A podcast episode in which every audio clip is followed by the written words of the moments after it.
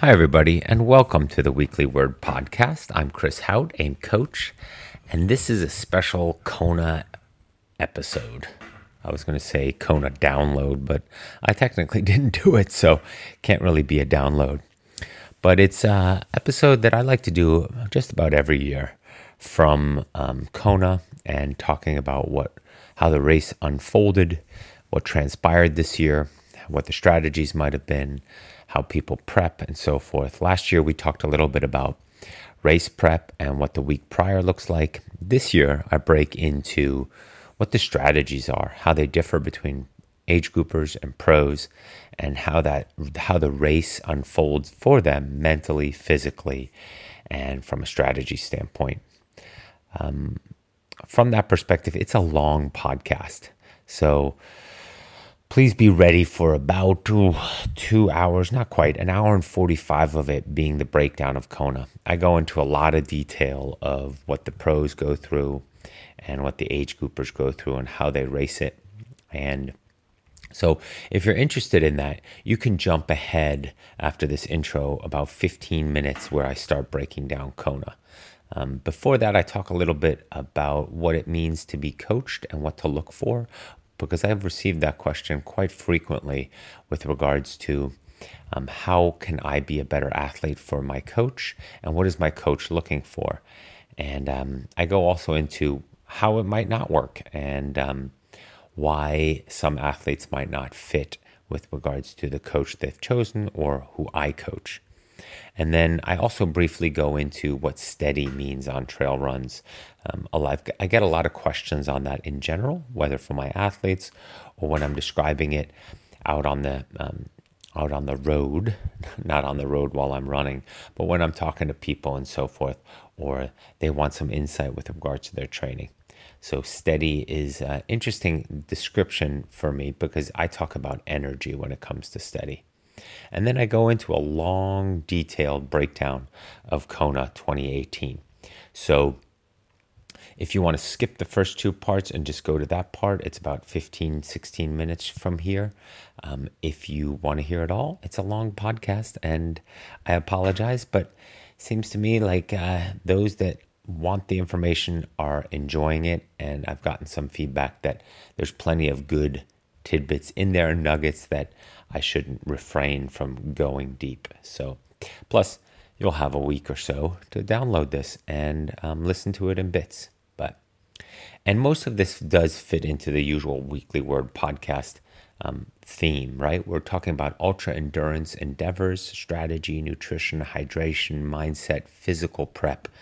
And most importantly, as you all have noticed over the last few months, it's about how to make it all work, how to balance it all, um, all being the three stools, three legs of our stool, right? Family and personal life, work and professional life, and how to squeeze in, how to include this healthy fitness lifestyle with regards to endurance and ultra endurance training, racing, adventures, experiences, and so forth. And so it becomes even more difficult to navigate as we take on the longer adventures. It's different than most sports and most most athletics from a master's standpoint, where we all have um, careers and families because ultra endurance and endurance is so time consuming. And being able to navigate through that, communicating, working effectively, disciplined, I would say there's not a week that doesn't go by where I don't have two or three phone conversations at least with athletes on working with them or describing to them how they need to navigate through their weeks in order to take on these endeavors, in order to have this lifestyle that is meaningful to them that they want to do, but you don't want to burn bridges and be in it only briefly because after a while it becomes overwhelming to your family and to your career and anything else in your life. And so, part of my task as a coach and basically of this weekly word podcast, a lot of it revolves around helping you navigate being an ultra endurance athlete despite all that, despite having a busy career, despite having family requirements and needs and interests. I mean, it's not like you're forced to do it. You care about that. You care about your career, but you also care about your own self and your own self care and health and growth and fitness and lifestyle. So, this all still fits under that umbrella, under that mantra. And I hope, again, as always, all I'm looking to do is contribute to help it make help you have it navigate it a little bit easier, to help you um, find sort of maybe some ways to um, balance it all a little bit better, or some thought provoking nuggets that will allow you to apply that during your next training week, training phase, and so forth. So, enjoy this week of the Weekly Word podcast. I'm not going to call it an episode other than the Kona episode. I'm not going to count it into my 87 episodes so far because I didn't count last year's and two years ago's Kona episodes. So this will just be the annual Kona episode. So enjoy. I frequently have athletes ask me, what it means to not fit well with me as a coach or what they need to look for in their coach when it's not working well and so forth. And this is a hard question to answer because many um, athletes have their own personal style with what they're looking for or what their needs are or how they like to be coached. So that's a different angle to be the athlete receiving coaching is hard for me to give any type of insight or advice. But I do know what I look for in athletes. And when I decide that I no longer want to work with a certain athlete, it's not because of I have anything against them or it's my way or the highway. It's more about that I look for uh, that the, there is no feedback, there is no communication, there is no that we're there that we're just not meshing well. Um, we're just not communicating well, or what I say or what I try to convince athletes of is just not resonating, or it's not um, uh, coming across as helpful, but instead as accusatory, or um, that it's uh, that I'm not being flexible. And so, yeah, that's what it usually looks like from a athlete, uh, from a coach perspective, that our communication, that my coaching style, that my prodding and pushing and provoking in order to do things differently, um, to try things differently, to open up, to be vulnerable, is not being met. And what would I do if I were the athlete now, being with that I have all this coaching years of experience. Well, as an athlete, I would want to make sure that my coach knows as much about me and what I need to have for success um, as possible. Um, and I, I definitely lean on coaching when I'm looking to get ready for a big event. Now, I write my own training, but I do work with a variety, um, two or three different coaches that help me, that I run ideas by, and one in specific who works closely with me with regards to cycling and that I am sure to uh, communicate well with. He knows my schedule, my life, my demands, my days that I need off. So the the structure, right? The um, the skeleton of the plan, I would like to say. And then I fill in that skeleton with flesh. And flesh for my coach is how I'm feeling. Wow, those intervals were really difficult today. For some reason, I could just not get going. Um, by the time the third interval came around, I felt great. I was awake, right? That to a good coach means, you know, there's some residual fatigue in there. There's some lethargy. Um, you have to convince yourself to get popping, to get going. And so he'll see that, he'll know that. Um, or today, for example, I just got back from swimming, and man, the first 2,000 yards of my swim, I felt awful all over the place. And I'm sure I just got back from Hawaii. And so, therefore, um, I'm still a little off with sleep and, and rhythm and circadian rhythm, and so forth. But man, I felt like I haven't swum in two, three weeks. So, those are things that I would want to share with my coach. Um, frustrations, um, lack of speed, lack of power, low energy, hunger bouts, um, moodiness, shortness, um, high heart rate, uh, uh, a fluttering heart rate, right? Where we start, we're running and we feel as if we're bonking or we're low energy or too high energy. All those things are things I want to share with my coach. And for some reason, I seem to think, and I'm not for some reason, I notice that many, many athletes, especially in this endurance and ultra endurance community, they love to upload their workouts. They love to monitor their progress.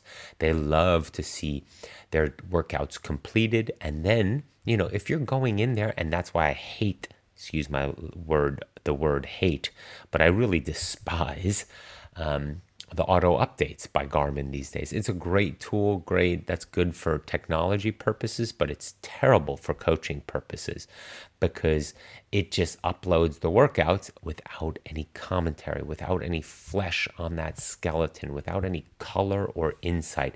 It's just black and white. Sure, you did the workout, but what does that mean? What does that mean? It could mean that it was the most difficult workout for you or it was the easiest workout for you. It could mean that you really enjoyed the, the intervals or the specific technique work or the work that we did in that workout because you really feel that you need it and it really stimulated you, or it was boring, or you are struggling to get through the workouts, your lack of motivation. All that all that is part of this bigger picture of allowing yourself to be coached. And so just today, I sent somebody an email saying, no longer will will I coach them because it's just not working out. And it's nothing against the person it's just that they refuse to fill out logs or communicate with me in some other form. And they just want me to put in workouts. And that's just not how I work that's not how I operate. There's plenty of athletes out there that would like to get coaching, that would like to have that exchange of ideas and thoughts. Now, many athletes might say, well, Chris, I, many of my athletes, well, Chris, I fill out my logs every day and I don't hear from you every day. No, of course not. If I responded to every single log everybody fills out, well, all my, my entire day would be spent every day answering emails and logs. Um, but I'm reading them, I'm looking at them, I'm paying attention to them, and seeing if there's any adjustments I need to do in their training.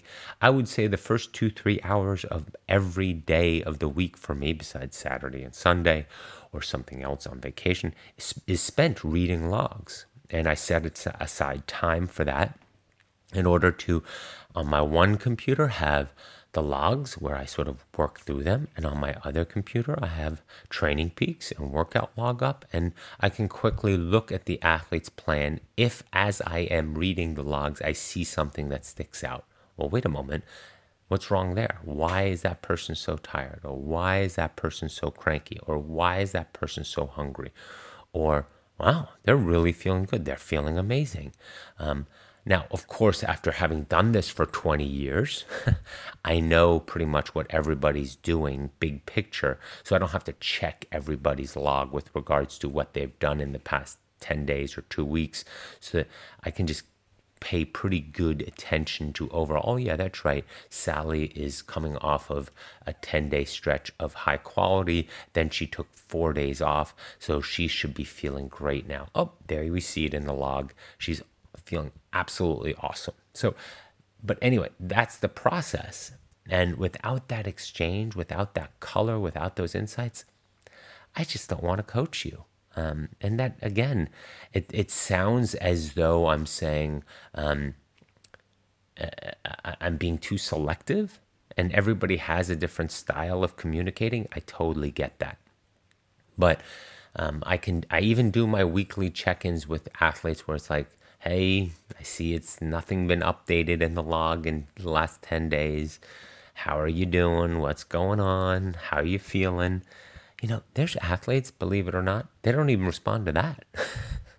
so, yeah, they're paying for coaching, but they're paying for a plan that I'm completely flying blind or in a fog and just, all right, I know how to fly this thing, but I don't know if I'm doing it very well, right? So, that's what you want to have for your coach. And then the accountability is more on your coach, too. I've talked about this on the podcast before. Allow yourself to be coached, allow yourself to share and give insights and how you're feeling. And then that way, the coach needs to apply those insights to your training. You should see that correlation. If you're not providing those tools, then it's not on your coach, right? Um, so, yeah, I got an email. this is pretty funny. I got an email the other day from an athlete that I stopped coaching mm, four months ago saying, I'd like to put my coaching on hold because I just don't have time. I've got a lot going on and um, work, and um, but I'd like to resume coaching again in January. And I'm thinking to myself, I stopped coaching him four months ago. Yeah, that's how little that person paid attention to their training logs. That there wasn't even anything in there. There was nothing. But yet they still sent me the email. So that's also what I get. You know, I have athletes that are just like that. I don't know why, and it happens, but I also have many wonderful athletes that provide me with a ton of insight and a ton of color and a ton of care with their logs. And I see that care. I have athletes that really put a lot of care, not detail, care into their logs. And I know, uh, based off of my personality and coaching style, those people draw more of my attention. They pull me in more into their results and their coaching outcome because they care, and it it automatically pulls me into me caring more than in this whole back and forth and um, interplay and so forth. So yeah, that's the coaching relationship you should be looking for as the athlete, and that's the coaching relationship I look for as a coach. So I hope that provides a little bit of a not insight, but more just clarity around what you can be doing to be a better athlete for your coach, whoever that is. Something that trail runners ask me frequently is what does it mean to be steady, steady energy? And I talk about this quite often with regards to the athletes that I coach, also when I go out on long trail runs. And I've talked about it briefly on the podcast, but not quite in depth. Steady energy means, especially for longer trail running or cycling or swimming or any type of endurance output, that you feel your energy levels being as good early on as they would as they should be late. And that displays itself with regards to your cognitive abilities, that you're alert and fresh in mind, that you're making sound decisions, you're paying attention, your body scans, you're not absent minded. You're not moody, you're not fatigued, you're not groggy, you're not lazy, you're not sleepy, you're not out of it. You're alert and you're still in a good mood. You're jovial, you're responsive, you're positive, your energy levels are high. Just like when you started the run, maybe not the first few steps, but maybe after like 10, 15 minutes, and sort of the blood is flowing. And that means you kept energy levels steady throughout the hours of your output.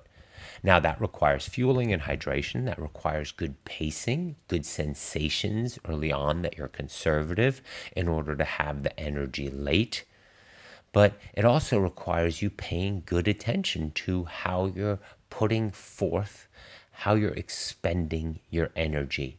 And that's what I mean by steady energy. Now, of course, your legs are going to be tired from the pounding of the trails for a few hours. And of course, your legs are going to be tired from biking over terrain and up and down or flat for a few hours and swimming and so forth for a few hours and rowing and hiking and all that.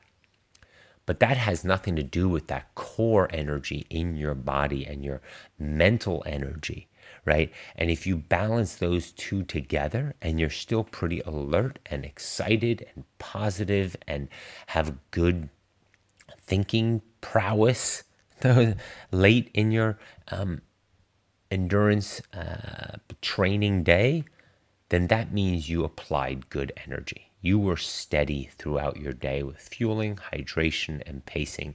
The three of those are key to sort of allow your heart rate. This is not, this is independent of heart rate. To even if you looked at it after, you'd notice that it would stay in a pretty steady area level because you never got too high, you never got too low, you fueled and hydrated well, and therefore paced it well and kept it in quite a narrow range. Steady energy. And as you get long, ready for longer and longer endurance events and into the ultra, ultra endurance world, I said that two ultras, mainly because things just get crazy long after a while. You become more and more familiar on how you want to feel further into your day. If you're doing a 100 mile run, you still want to be cognitively alert and positive and good thought processes, good um, uh, body scans and good energy and um, um, positive feelings late in your day. You've been running for 12, 13, 14 hours going into the night. But when you see your crew, you're still, yep, you're still dead on it. You're still paying attention. You're still on it, alive, active, happy, excited, cognitively fresh. That's good energy. That's the description of what I'm talking about.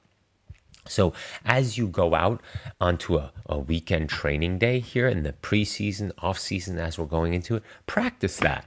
See how that might be, whether you're on a long hike or walk, whether you're on a long bike ride or long swim. Notice what your energy levels are late and not heart rate, not power, not pace, energy levels. How did I start? How was I? What did I note the first hour? How was I making good decisions? I was fresh and I had positive emotions towards everything. And how was I late? Was I still quick and fresh of mind? Was I still able to make good decisions? And was I still positive? And I did I still notice the the beautiful things around me in nature and all the, the, the people running with me or cycling with me? Did we still have good conversation? Did I or did I go silent? Right? All those things are part of your energy profile for your day, for your training day. And it's a great other indicator, one of the many that we want to use in our in ultra endurance world. Because when you get into that aid station, when you get when you see your crew and they see you in a um, fresh, uh, quick thinking, positive way, it's great. They they know you're having a good day. They know you're pacing well. They know you're being smart. They know you have plenty more hours of good output ahead of you. And it also makes them happy and it makes you happy because you they don't worry about you and you don't have to worry about them worrying about you, which any of you know having done any type of ultra is an energy you spend, right? Wondering how your crew's doing and if they're worried about you. So, all right, that explains that topic. Wow. Well, I just recorded about an hour of my Kona breakdown with insights and opinions and observations and breakdown of the pro field versus the age group field. And I forgot to hit record. So here I go again. Attempt number two. The nice thing about um, having recorded it already or having spoken it already but not recording it is that at least I have my thoughts organized and I know what I was going to say. And yeah, so hopefully this version will flow a little bit better. But then again, you have nothing to compare it to.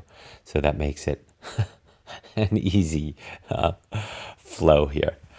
So yeah, Kona 2018. What a um, interesting race! It was a interesting perspective for me for the first time in many years. Um, not really having uh, a too many athletes in it, three, but also um, staying away from town and sort of the industry and so forth for the week. Um, and turning it more into a vacation.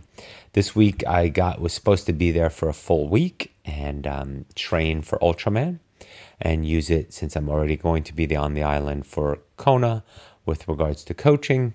That I extended into it uh, uh, on the front end for a few days in order, uh, well, six days originally, in order to train and prep um, on the course for Ultraman.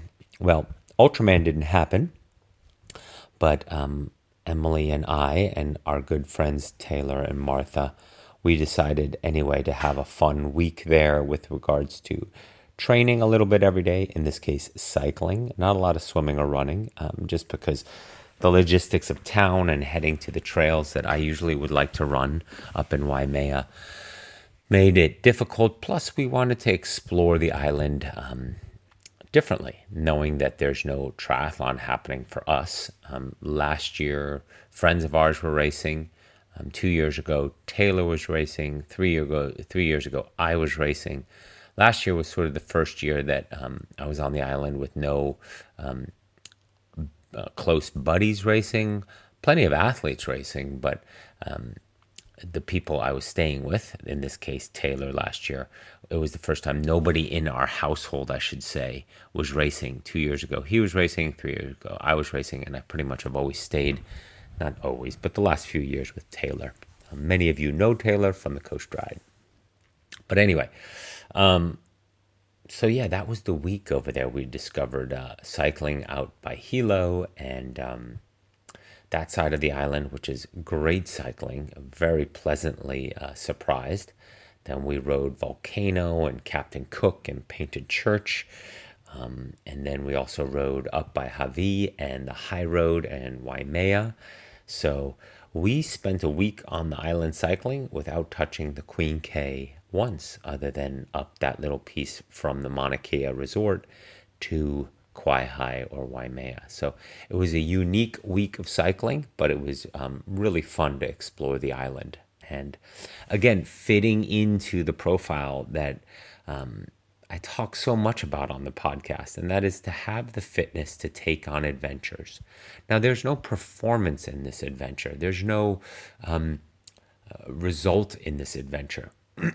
but the fitness to go four or five hours of cycling in any terrain, anywhere, and not be worried that if you get lost or if it's a harder ride than planned or you know uh, uh, that you can push your fitness and have the ability to explore to truly explore we passed amazing um, uh, little local stores for lunches and some drinks. We uh, we got to a beautiful plantation for um, pineapples. We stopped at um, a little pop up roadside uh, um, tent store for some ice cold coconut. Um, a, literally a coconut with a straw in it um, to cool off. We saw waterfalls and beautiful places all over the island that people take buses to and um, instead we explored on our bicycles. So again, it just fit the profile of being fit to truly use your own body and explore nature in an environment that you usually wouldn't, and feeling the villages and the little towns through the far end of Hawaii on the Big Island that I've not usually, not not usually, not ever been to. Um, in the past, I have trained on the Big Island with some friends back in the day in the early 2000s, but you know, I was one of 10 guys there training and we're all training pretty hard and you're sort of head down in your aero bars. So it was the adventures that i didn't have and here stopping at a local smoothie shack or at a coconut stand or in a little village on the far side of the island or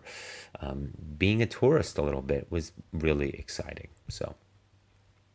But yeah that was my visit to hawaii from a visit standpoint. And then on Friday, um, on Saturday was race day. And so Kona 2018. So conditions were very favorable on the bike. I can see from the bike files by a variety of athletes as well as um, uh, some of the profiles. I mean, the temperatures never really got into the 80s on the bike. I mean, that's crazy. Never before has this race been that cool for that long on race day. I mean, I've done Kona 14 times. yes, I've done Kona 14 times.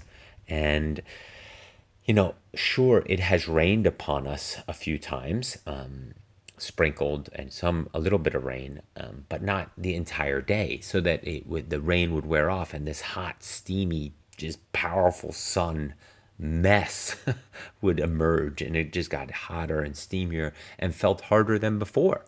So, um, yeah, it looks like it was really an enjoyable day. I spoke to a few guys the day after and that after that evening, and you know, cool, with a misty rain on them at times, um, not much wind. So, truly a unique and fast day, and hence so many bike records and, and course records. But the other thing that you cannot forget about Kona is despite it being an easier bike day, it's still a hard run and it's still a very exposed run. So, not just the day, but the, the athletes themselves have gotten faster and better and stronger and smarter in their training and prep for it. So, yes, it was a unique day with regards to conditions, but that's not to take away and not overlook and highlight the amazing performances of the athletes that are doing this now. It is not a fringe sport.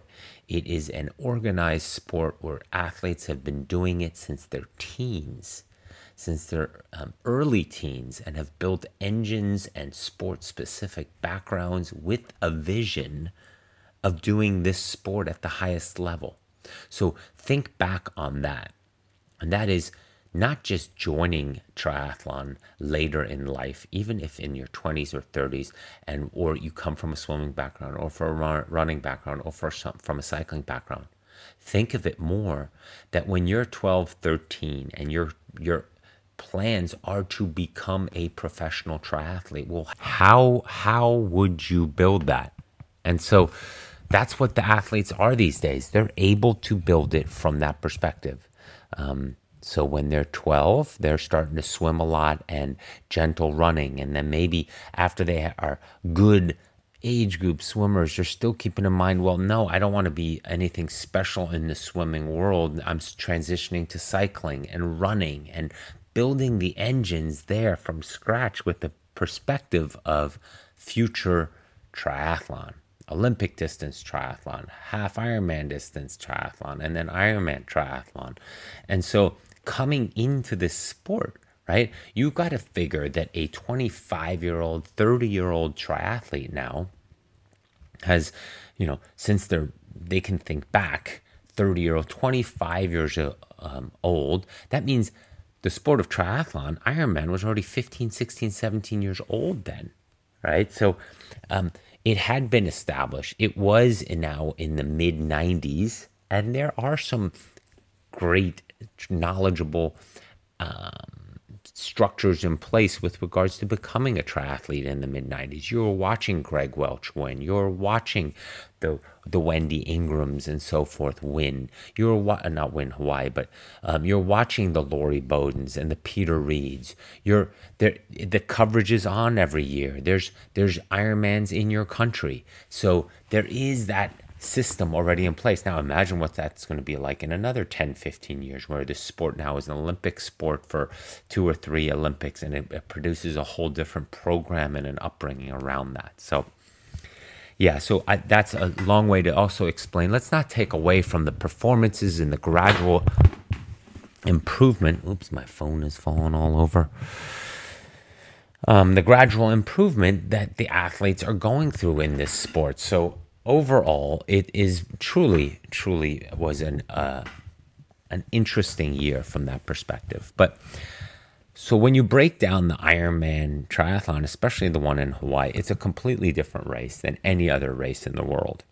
And not only because of the lore and the history of it, and in this year, less the conditions, usually it is the conditions, um, but also the depth and the quality of the field, right? Whether in the age group ranks or in the pro ranks. Um, and let's be clear, those are two very different races, completely different races. The age group race is strategically different, is planned different, um, is trained for different. It's a completely different race, race, not different sport, different race. Um, sure, it's still the same event, same distance, same you know, disciplines, all that. But from a strategy and an execution and how to win it race, it is completely different. But the depth of the field is what makes it so fun. Um, you know, you're not talking about two, three, four people in every age group being superior. They're all fast. They're all able. They're all um, strong in in a variety of disciplines or in one discipline at least. Um, to really a have made it there, but also to play in the front of the age group, So, you know, whereas at other Ironmans, you see maybe two, three, four, five guys or two two gals um, really contending and pushing the front of the age group. Here it's 10, 12, 15, 20 people at the front of the age group, not separated by a lot and, and a lot of movement around that. Um, uh, that highlights itself for many athletes in the in the swim, right? Um, I tell a lot of that age group athletes the first time they're in Kona, the the ability to break away, that a that's gone, but b is also understanding that the the the field stays together more. There's more people swimming 58, 102, 105, 110. It stays a mass of people. It never thins out, clears up. It does on the far end a little bit and on the return, but way less than what you're familiar with.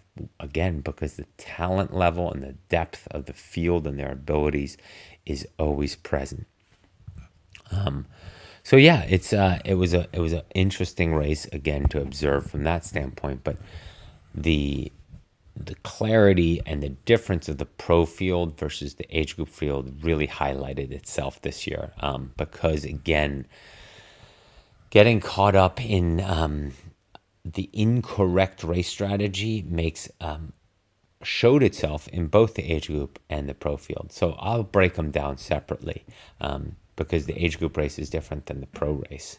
Um, so um, and then the women's pro race is different than the men's pro race, but but there it's due to the depth of the field. You have the the, the top three or four that really um, push the front end of the race, and then the, the drop off or the movement of people through the field to sort of position themselves potentially to do well on the run is um, a lot bigger. Um, sure, there's groups of two or three women sometimes running in places four, five, and six, um, or six, seven, and eight, or three, four, and five. But on the front end, the one through five for most of the race is pretty gapped and pretty empty amongst the top age group men and the, the slower uh, pro men. So it's a different dynamic. Um, yeah, and I'll go into that. But yeah, so that was the Kona race this year from a from a structure standpoint and from a condition standpoint. And you know, on a side note, it was also really amazing to see one of the uh, a close close friend of mine um, break that swim course record. Jan Sibbersen, um, the founder and owner of Sailfish and Sailfish wetsuits and speed suits and so forth, and um, he has been trying for that swim course record uh, quite a few times. Um, he gave up for a, few years. He was focused on his business and, um, you know, didn't think he would get back into that type of swim shape. And then uh, the last two years he's done Kona. I have a feeling last year he was feeling out his ability to return to that type of swim fitness and um, finishing the rest of the race in order to validate the course record and also do it in a respectable manner, not like 14 or 15 hours and um, and then I and he clearly came back with a very very focused attention this year to get that swim course record. And um, after trying trying five or six times, I believe, um, I know he was very close three or four times, and even some of the times I did the swim with him. Um, there was some strategy and some coordination involved there. So it was uh, it was great to see him break that record, forty six thirty for that Ironman swim, and you know, he uh, was smart about it, quite honestly, in hindsight, is that um, the, the years we did it, we didn't have the gap between the pros and the, the time gap between the pros and the amateurs. Back then, the amateurs, um, me, I raced Kona uh, twice as a pro, but most of the time as an amateur. But Jan and I were amateurs together and um, age groupers. And uh, that's when we started a good uh, 20 yards, about 10, 15 meters behind the pro field. So they would be a little bit ahead of us. And they have their groups of kayakers and um, um, paddleboarders. And then there was a gap. And then by the pier, at the end of the pier, was where the age group field was. And so, if you're a strong swimmer, you're quickly breaking that gap and have to swim through the pro field in order to swim to the front of the um, the, the smoother water into the front quality, um, fast, fast pro swimmers. And so that did delay the time and the real estate a little bit, and it made it challenging. Well, nowadays, with a 25 minute gap between the women's pro start, 6, 635, and the age group start, 7 o'clock, that doesn't remain an issue. Even the slower pro women, by the time you catch them, is so spread out that such a random, slower swimmer. Because if you're swimming a 50, right, they're swimming a 115, which there are pros that do this, but um, you know, it's one or two that you can easily swim by. It's not a group of 25 that you have to swim around or swim through, um, which, you know, those, those seconds add up when you're trying to break a record. Um, so there's that. And then the conditions were really good for that this year. And then throw into it, even um, that 25 minute gap got bigger because the men's pro uh, age group field started this year at 7.05. So it was 30 minutes, right? So Jan's 46 minute swim meant that uh, the slowest pro woman that he would be catching would be swimming a 116. And so, yeah, and by the time you actually catch her, then with that time would be at the finish. So, yeah, the random 125 pro, you, you he would swim by like she's standing still pretty quickly. And uh, she's, uh, you know, a lone duckling out there. Um, and therefore, not much of a problem with breaking stroke or sighting or real estate to swim around. So, awesome job. And I'm so proud um, that he continued to persevere to get that record. Um, it's been there since 1999, maybe 98.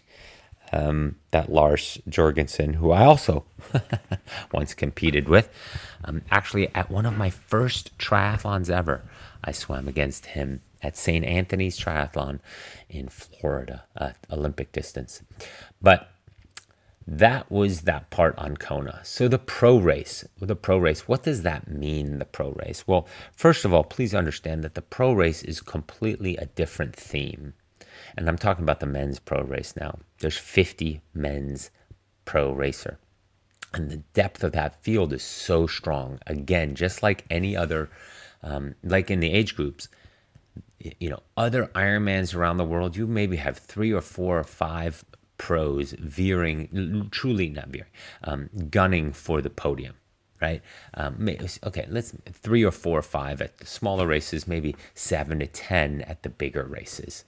Um, so it's a very small field that truly contends for the podium. Well, here you have a good 25 to 30 that on a random given day could make it in the top 10. Who can make the top three or four?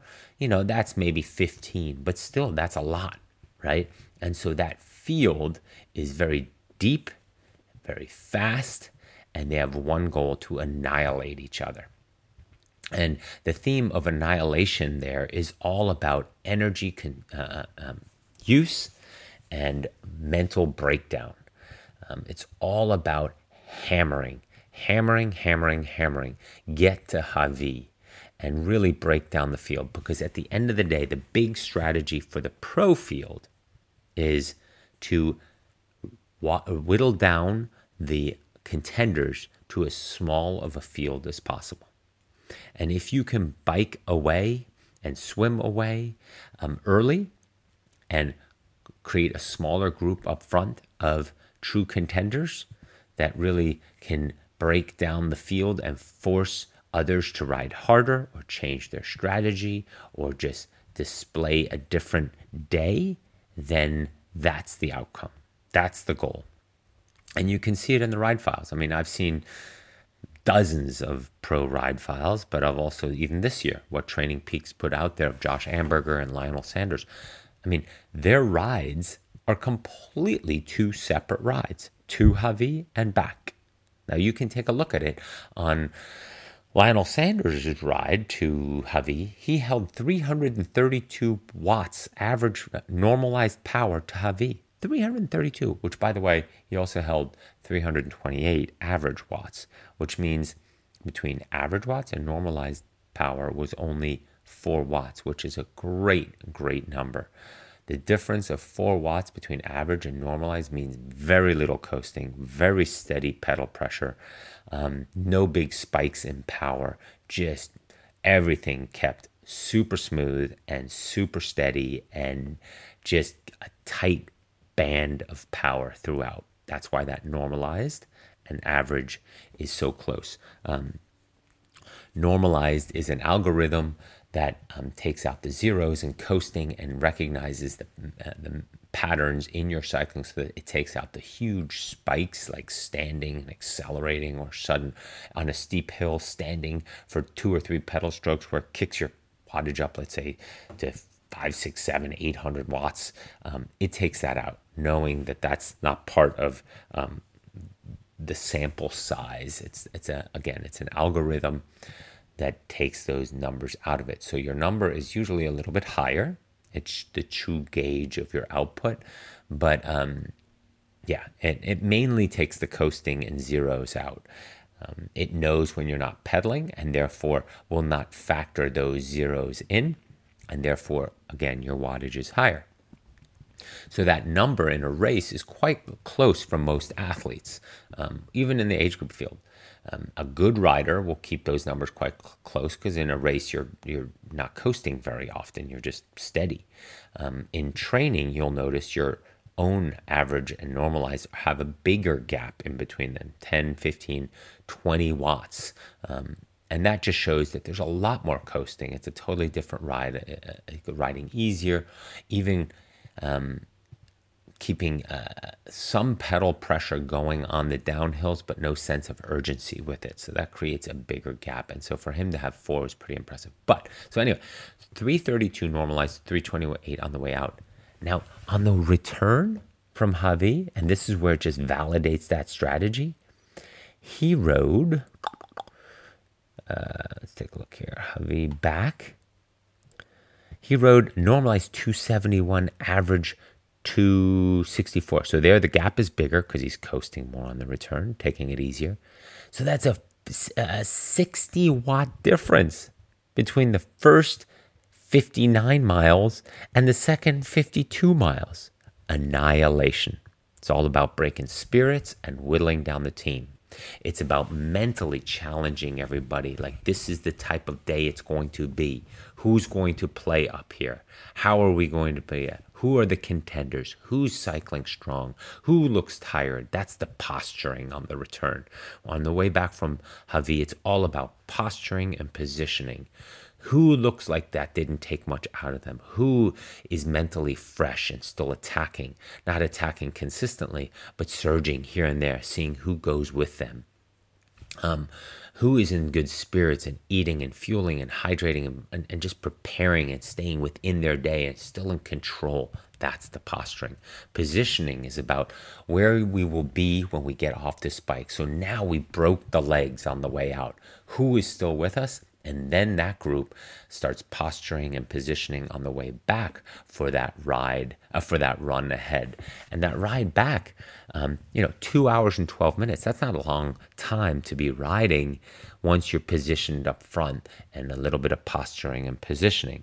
So, very fascinating um, understanding of the course. And I mean, again, I've seen this for years. It's all about breaking spirits. And so, the strong cyclists will continue to surge at times or choose, let's say, 20 miles out, 25 miles out, or at the Waikoloa to just go, right? Because they know that they can't run that well. And run that well in the pro field means, let's say, 37, 3, 307, 305 and beyond, right? 310, 311, 315, forget it. You, I mean, you might as well not even bike that hard because you will just get run down by all the 250 to 255 guys. And the posturing continues with regards to how far uh, do you allow the cyclist to break away. Again, we've shattered the legs, not shattered that we can't run effectively or that we're so beat up, but we've neutralized the field. Neutralized meaning everybody had to ride hard to Hawi in order to stay with the day, stay with the group, right? This is where it's different than the age group field. You don't you don't get a chance to ride your watts. If the field is going, you got to go right? Your day is done if you just sit back there somewhere, unless you're such a superior rider, let's say at the high, high end, um, in, in, regards to elite cyclists, not just triathlete, cyclist, um, that you can ride the 350 or 340 for four and a half hours or four hours straight.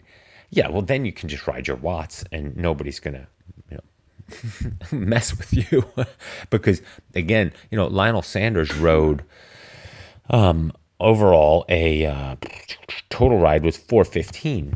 So, I mean, 415 taking into account the entire workout was his his watts were let's take a look. His total watts were for the entire ride were 308 average was 297 so that's that's within reason. Um, uh, plenty of athletes have done that. Even age groupers have done that. Um, but uh, th- that means on that day that turned out to be a 415 which means it was a pretty windy uh, low wind comfortable temperature day that didn't tax them that much. But the point here is that um, what was i going to say? Oh um, neutralizing the field. So had he been able to ride that 330 332 all the way through and he would have done a 40 5 or 407 and if he can comfortably do that well then yeah he would do that because it takes less energy to ride um, steady than it would to ride hard and then ride easy right? Um, yeah you might argue well doesn't two hours and uh, two hours at uh, 330 and then two hours and 15 minutes, let's say at 270, take less out of you because you have time during the 270 time to re- recover, rebuild, refuel. Um, no, because just the temperatures are rising. Um, the day is no longer that easy um, with regards to environment. And don't forget, you already have that swim in you and you still have a marathon ahead of you. So it's a little bit different dynamic there. But that being said, it's about neutralizing the field. And neutralizing the field means we're all tired, Tavi. We're all, you know, now that we've all created this fatigue, now that we've all gotten here and sort of, well, who still ha- is game, right? Who still will have running legs in 52 miles from now? And not just running legs, but running legs for 26 miles. So it's about constantly creating annihilation, whittling down the field, and the mental game of, all right, well, who still frees, eh, who still feels fresh enough to go now? Attack now, not necessarily attack in this huge big attack, but sort of wind up the watts again and ride away to create a gap so that I have a five, seven minute lead off the bike and I'll run a 257, right? So somebody else behind me is going to have to run a 250 for us to be equal and then to see what happens, right? And then the whole new dynamic begins on the run, right? Who runs hard on Alii? You know, to break spirits again, to surge away again, posturing, body um, um, image uh, uh, messaging, meaning, oh, that guy looks super relaxed and smiling and no, not like it's bothering him at all. Well, you don't see them again. And then you're up on the highway and you're like thinking that person's still running like that. Well, they just ran hard on Alii. That's also part of the strategy. Like on the out and back, and when you pass the, the contenders and they're up front and they see each other and they're looking at each other, like, um, oh, that guy's running super fast. So I'm going to have to run super fast and, and waste energy. Or uh, I got a good gap. I'm, I'm still, I put a time on them on Alii and I'm continuing to put time on them up on the highway I mean, again, so many different dynamics, right? Um, run super easy on Alii, knowing that you can run the top 16 um, faster. And so that uh, there's guys, strong runners, who will mask their energy on Elite and sort of run a relaxed, let's say, 620 mile, um, get the first seven, eight out of the way, get up on a on on um, the highway, knowing that the field behind them thinks they're running a certain pace or saw them running a person, but now you attack on the highway. The next time they see you is in energy lab, the run and turnaround. There's eight miles to go. There's a 10K to go once you're out on the highway again from energy lab. Like it's done.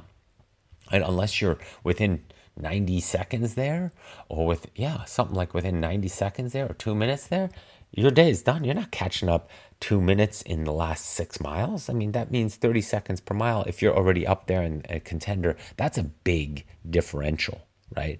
Um, and you basically only have until 25 to catch it because then it's a downhill and into the finish. Like so, the, the real estate runs out there. So the dynamics are always changing, and the mental game is always changing. And who is breaking spirits and who's having their spirits broken, right?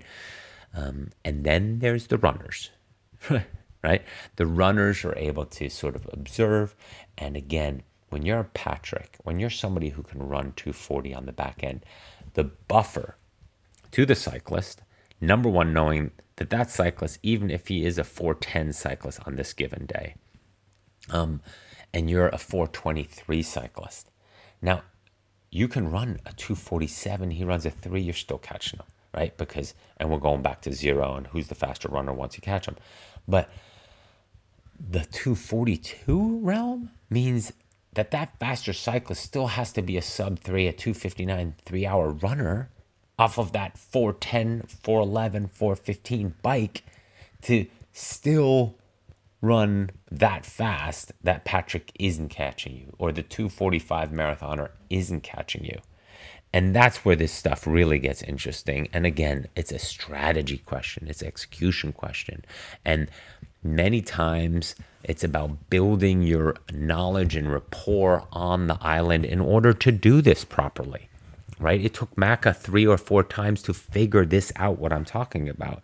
And sure i can talk about it and i've coached uh, uh, plenty of pros through the pro men's field on what happens there and why you have to do it the way you do it and why it's so important. And then also another reason for the annihilation and breaking spirits is because of the winds. You want to get out ahead of the winds and before the temperatures rise too much. And you know, if you're a 430 biker, usually in in Hawaii, 425, 430 your day is completely different than the 5:30 biker because the winds pick up, the trades, the temperatures, right? You start at 6:30 and you bike for four hours, four and a half hours.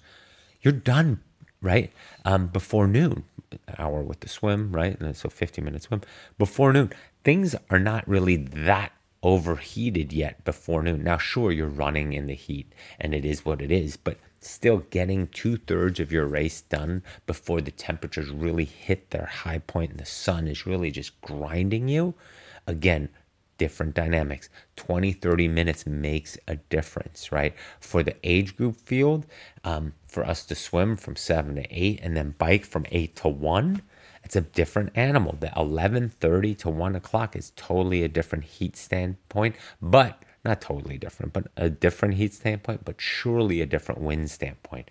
Different trades and winds pick up on the northern part of the island and the Waikoloa, all the way into the Hualalai and the Four Seasons. So it's all strategy. And breaking spirits in the pro field is also about you know once you mentally challenge uh, and and and broke the spirit well that pro right i'm not going to kill myself to get 18th in hawaii i'm going to shut it down um, and maybe you know go to Florida or go to Cozumel or go to a thing, you know, get a good result or get my KPR points for next year, or you know, or there's others who also race this off the front, right? They swim hard or hard relatively to them, even if they're not a swimmer. And then they bike off the front and with the front groups and just see, learn how far they can go and how far they can push because they know they're not winning it or they're not getting top five this year, maybe in a perfect world top 10, but that quickly displays itself on how you're putting forth and the effort I need to put forth. And now I still need to run and where do I pull back? And very, very strategic very, very strategic race, and the dynamics are so uh, deep. I say deep because it's about look, it's about when you surge, it's about the wattage you're holding, about the questions you play on yourself with regards to man. These guys are. I'm. I'm looking at my watts. I'm holding 320, and these guys are riding away from me. Like I'm not making a gap into the field, or, or you swim wrong, meaning you're two or three minutes too slow right? And you're a strong cyclist. But now you're too slow than you than what you planned. Now you're riding with a different group of riders up to the front of the field.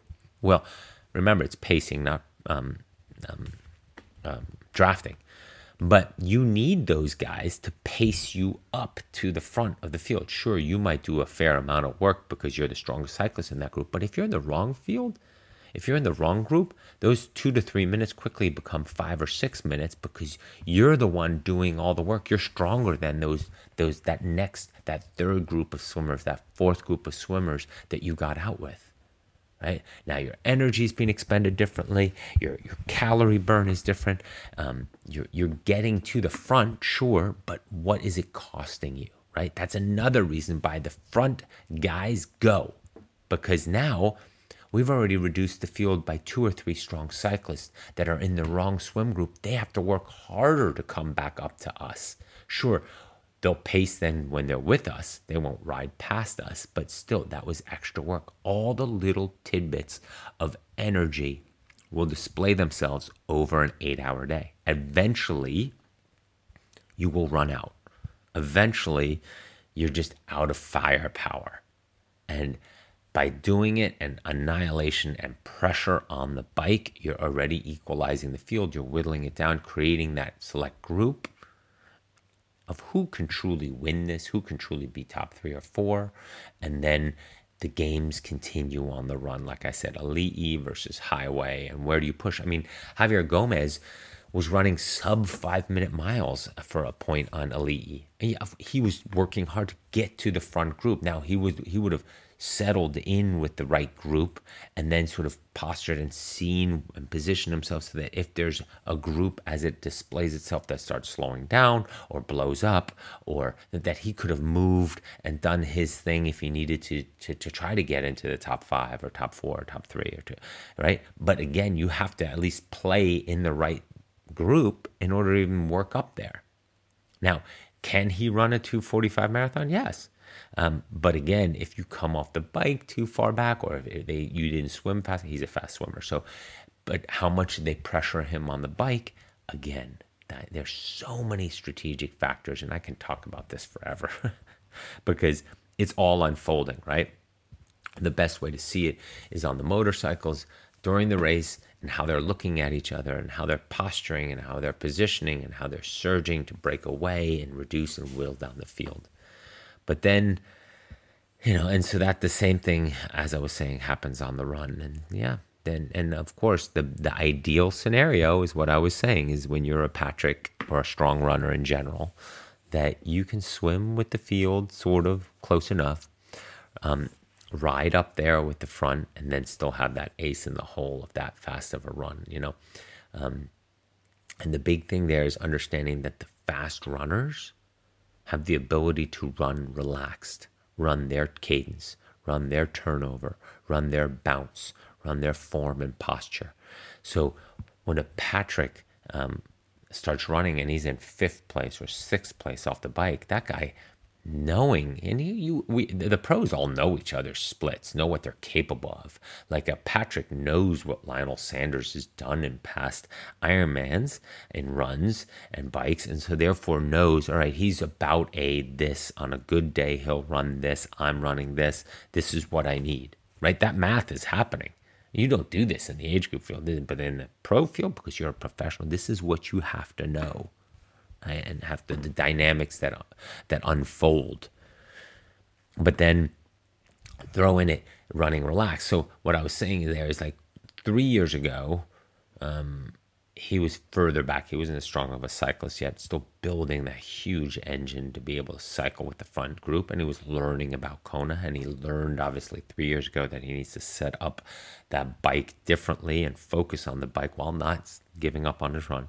So he ran himself into third place, but I think he was like 14th off the bike or something like that. And ran that 239, that famous 239 on that course, um, which is crazy anyway. But um, but then last year he got off the bike top 10. I think he was eighth or seventh even.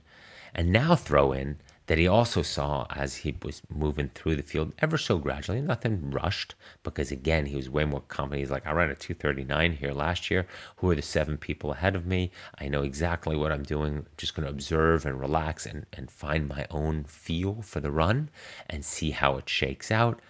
And then as it's shaking out, and this happens in the in any pro, it happened this past week anyway.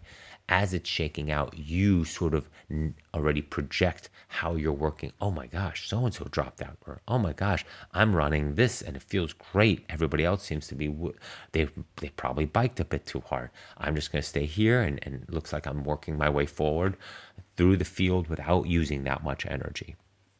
And so last year, you know, the boost of confidence, but also the, the exhale and relaxing when he saw Frodeno on the side of the road.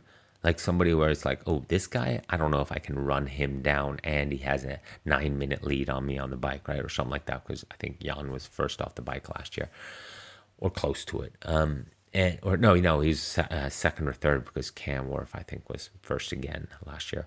But um, to see him on the side and elite, now my toughest competitor, or the one that I worry about with the running, because Jan can run a 244, 245 there, is gone. Now, Patrick runs way more relaxed. He exhales and just allows the running to take over his own legs. He's not forcing anything. He doesn't have to surge up anywhere. He's like, if I just run relaxed, my relaxed pace will put me to the front of the field. Um, obviously looking for better than third because that's what he was three years ago. So, and then next thing you know, he's in first, not without even putting pressure on himself, without even not pressure of his nerves, but pressure taxing his system or, or having to run hard. He ran his own pace, feel, speed. Of course, not going easy, but his he's controlling the race, not the placings in front of him. And now throw into it this year, again he got off the bike and he was now even further up on the in after the bike, fifth or sixth, I think it was sixth. And now he's running also relaxed again. Like, okay, just run relaxed. See once I'm up on the highway where things have shaken out. Can I run faster if I'm under pressure? Yeah. Yeah, for sure. But I'm going to just run my race. And then when I need myself to dig in, to push harder, to cognitively also tax more on my brain and focus and hunker down and dig that extra deep spot, I can because I've been running relaxed for the first eight to 10 miles. Now that's when the fun really begins, usually. Not fun, but that, that truly race. He didn't need to do that. Right? He got out onto the highway and took over first and just ran, just ran and ran and ran. Now, at some point, record numbers began breaking eight became in, the, in his head, but he was already tracking so far ahead of that. I am sure not only was he telling himself, but his handlers too, and Faris, his coach, like, just keep doing what you're doing. Just keep running how you are currently running. You're running a great pace. And if you just stay here, you'll do X right? Like we've all felt that in our runs or in our races. Um, that if I just maintain, which feels feasible, right, in our mind, despite the fatigue, if I just stay here at this rate, at this effort level, at this pace, I'm going to do a great day. That's it automatically relaxes you and it allows you to run in many cases even better. So, yeah, the pro field, so much going on there, and and you throw in the swimmers too, right? And, and you know Josh Amberger's file here, you know, so Lionel Sanders rode um, that first half in 328, 332. When you look at um, files, Josh, a lot, a smaller guy, not as big as Lionel Sanders, but swimming on the front end. He he rode the first, um, and they got to Hawi basically at the same time. I don't know how fast um, Lionel Sanders swam. They both swam. Uh, they both both did. Um, 217 it looks like 217 josh got to hawi and uh, lionel sanders got to hawi in let's take a look here in 215 so lionel sanders made up two minutes on that and then uh, yeah, I don't know what the, regards to placing um, where Josh was if he had moved back there already and, and was only a minute ahead of Lionel Sanders and now a minute behind. Um, however, that dynamic works out. But in comparison, from body size and power and wattages, Josh got up to Hawi in 270, 265 normalized watts. So 70 watts lower than Lionel Sanders. Now, what did that cost him? What was the tax there? Again, breaking spirits, annihilation, pressure, hammer, right? Um, is it because of the swim that Josh could ride 70 watts less and get to the same point in Hawi um, with the front group? Just think of the energy savings there usually. But also interesting to note is that Josh's first 50 uh, first to Hawi, it's more than 56. It's it's closer to 60 because you do a loop in town first. The normalized and average watts was a difference of 14 watts. So different riding style too. Um, because he's up front and swam so fast, he, he, he coasts. There were some zeros in there and some easier pedaling time, right? Um, maybe he's with the group and pacing differently so he can sit in and not necessarily avoid wind, but if the the pacer up front is going at a certain speed and it's not you you don't feel like being up front and setting the pace, well there's definitely times you're not soft pedaling, but you're not putting as much pressure on the pedals. And don't get me wrong, pacing is always faster than riding yourself. Um, because despite not having any wind aid, you are still being pulled along due to somebody else setting the speed. And if that's within your range, within your abilities, it's getting you to the point B just as fast, but somebody else is setting the tempo and it allows you to sort of pace 10 meters behind and so forth. And so those things all add up and make a big difference. But that shows you the the riding style. It looks like Lionel had to ride way harder. Maybe he was leading his pace group for bigger sections. And we both don't know right now. I don't know based off the results what that means for the run and how that uh, unfolded. But again, um, the two of them were not in the top three or four or five of the race. So therefore, the runners took over, right? And again, cool run, a cool bike, hot run. How did that display itself? Did people overbike? Now, in the age group field, a ton of people overbiked, um, but that's an experience question.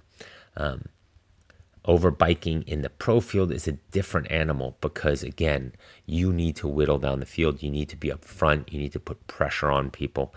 And, you know, this is how it works. Um, this is how, you know, there's times too where you just also throw caution to the wind and see if you can use the real estate to your advantage.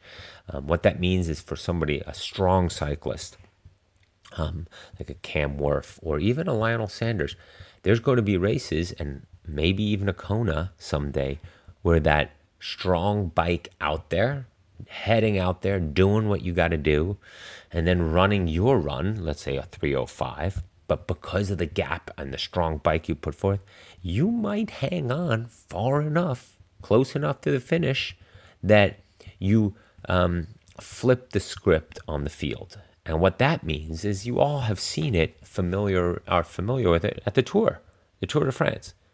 When the breakaway actually sees that they can win the stage the dynamics and the speed actually oftentimes picks up. They run with a different excitement and hope and um, positive energy because they're like, we're going to do this. And then it, they, they have a second burst of excitement, speed, energy, perspective, right? And they hold them off and, you know, they, they um, fight amongst each other or even the solo breakaway. When they make when they realize oh my gosh i'm going to do it they have that extra tongue hanging out extra few pushes and wattages and off they go. Well same thing here. Sometimes every now and then you can flip the script on the field. And what that means is you've gotten far enough into the run at your pace hanging on while the entire race is chasing you right? Trying to get you um, and pass you so that the runners can take over. Um, and they're not getting close enough to really either take the race away from you or um, take you out of the top three, let's say. And then again, you, what that is is you you um, flip the script on the field, which means now you're running relaxed. Now you're seeing there's only four miles to go. Those guys aren't coming, or the only one guy or two guys have come oh my gosh, this I'm, this is to work. I biked off the front. Like Chris Lieto did that a couple of years ago, and it was awesome. It was amazing to watch. Like he barely, barely, barely ran out of real estate. He was leading the race until about mile. Uh, he was out of Energy Lab, I'm pretty sure. So that back then, this year was a new Energy Lab course, different run course. So um, it was. Uh, it must have been mile 22 or something like that where he got past. Um, but again, he got second, and he rode off the front on the bike and he uh, uh, attacked and surged away from the field early. So, despite the hammer to Hawi, recovered a bit back down from Hawi to Kawaihae, and then at the Waikoloa a little bit further, off he went. And he put a good 12 minutes onto the field that year, I think. It was 12 or 8 minutes, but they did not, and he ran well. And they did not catch him. It did not catch him. And running out of Energy Lab, he basically saw I can hang on if I can just run. I might be able to do this. Now he got caught by one guy, I think it was Raelert, but um, everybody else he broke their spirits. He he it was too far, too much real estate, and then he got his own. Well, he didn't get his own second one, but he was running relaxed and he knew he was going to do it. There were some other factors going on there as well, but again, there is that chance to flip the script on the field. So yeah, many different scenarios in the pro race and, and the swim and the run and how it all comes together. But in closing, that race goes all about annihilation, whittling down the field. And what I often say in race strategy for age groupers too is put yourself in a position to be in a place where you can then manage project, dictate, control your outcome. And so the pros do this. You want to get that far into the run that you're with the proper people, or you can predict, project, see how you will bring this home and who is realistically still going to pass you, and how to play the strategy with three people versus 15 people, right? That's the, the purpose here. Um, Macca is a great example with that, with his learning and his observations over the first few Ironmans where he DNF'd and didn't finish that well. He was learning to put himself in a position to then eventually truly race when it's time to race. And Patrick last year, same thing. He didn't know Frodeno would uh, would drop, right? But he was in a position that when it did happen, he could go. And same thing this year in some of the dynamics in the top 10, not in the top uh, two or three. They were all under eight and pretty locked in their race. But uh, amongst uh, three, uh, four through 10, movements were happening where it's like you look around, you're in the run, you're at mile 16, or you're entering Energy Lab, and it's like, all right, you know, I'm down to three or four people here that can mess with that top five. It's time to put something down or to see what I can do or wow, that guy just fell off. His pace is breaking. I'm going. And you want to be in a position to do that. And that's the men's pro field.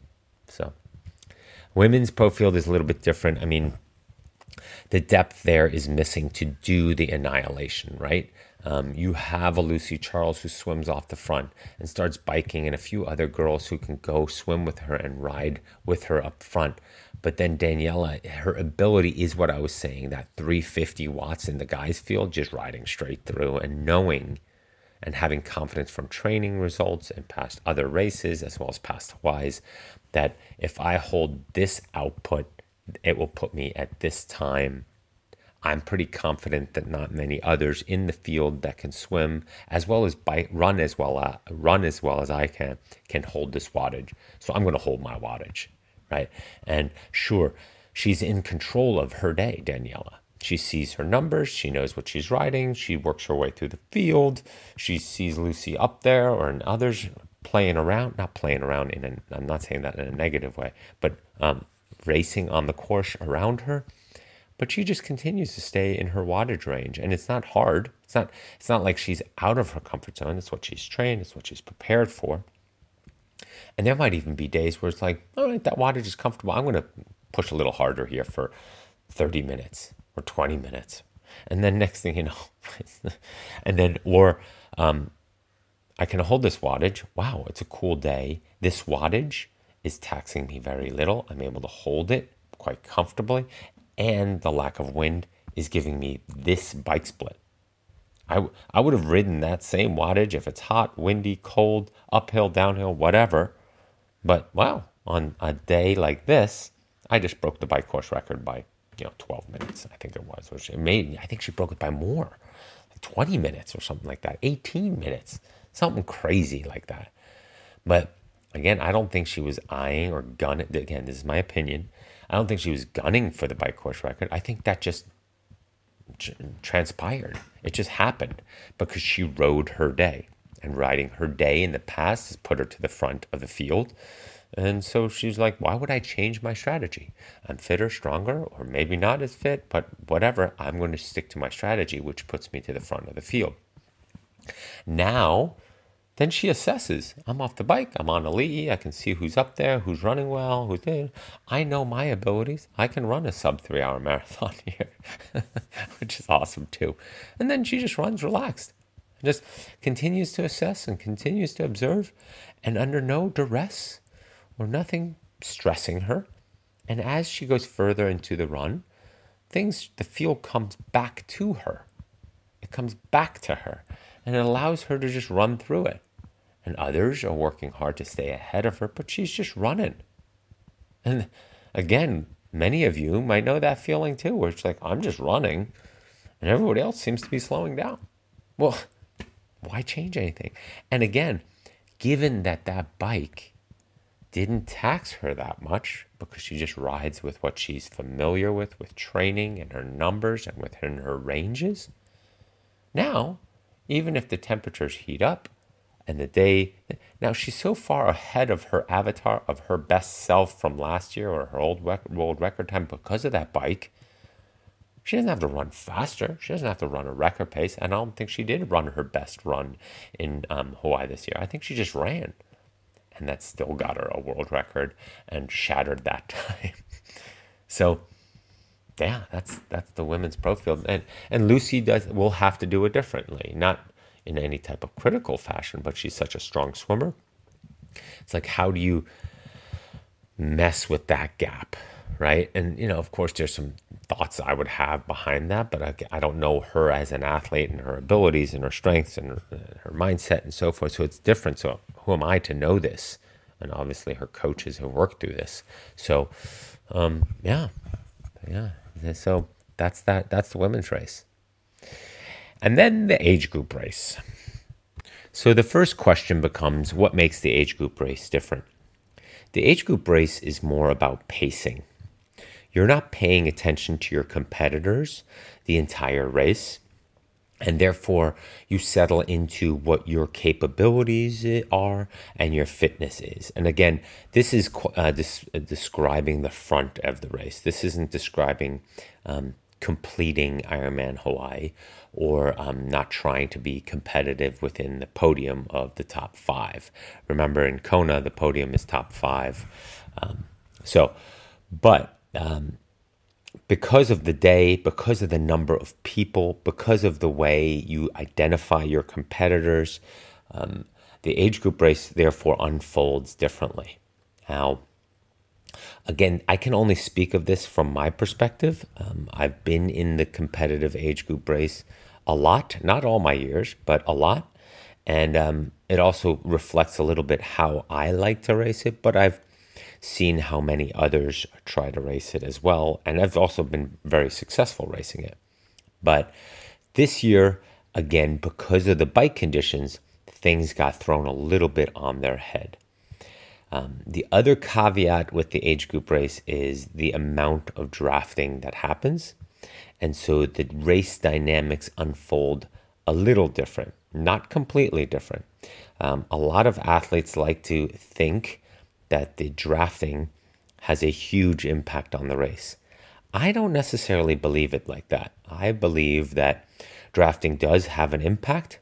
It puts the um, not so strong bikers further forward in the race at certain real estate, at certain distances in the race. But a course like Kona, um, uh, in my experience, and okay, I haven't done it in the last three years. It's been three years since I did it. So three years ago. So I haven't done it, yeah, no, uh, 16, 17, and 18. Now three years. Um, so maybe that's gotten even worse, but I don't necessarily think so. And what I mean by that is early on in the bike in the on the bike leg, absolutely. There are huge packs. I mean, just take a look at Macca's Instagram feed and updates from during the race. I mean, it's it's crazy, right? But again, out of fairness to the race and understanding it, there's just a lot of people coming out of the water at the same time, and for the for the groupings and the number of people to break up, um, it makes it challenging. And there's always going to be drafters in the race, in the age group race, because also, in my opinion, that's how they qualified. Um, so that's the only way they know how to race. And I don't like to label it a certain way, but there's definitely regions of the world where uh, the race dynamics are different.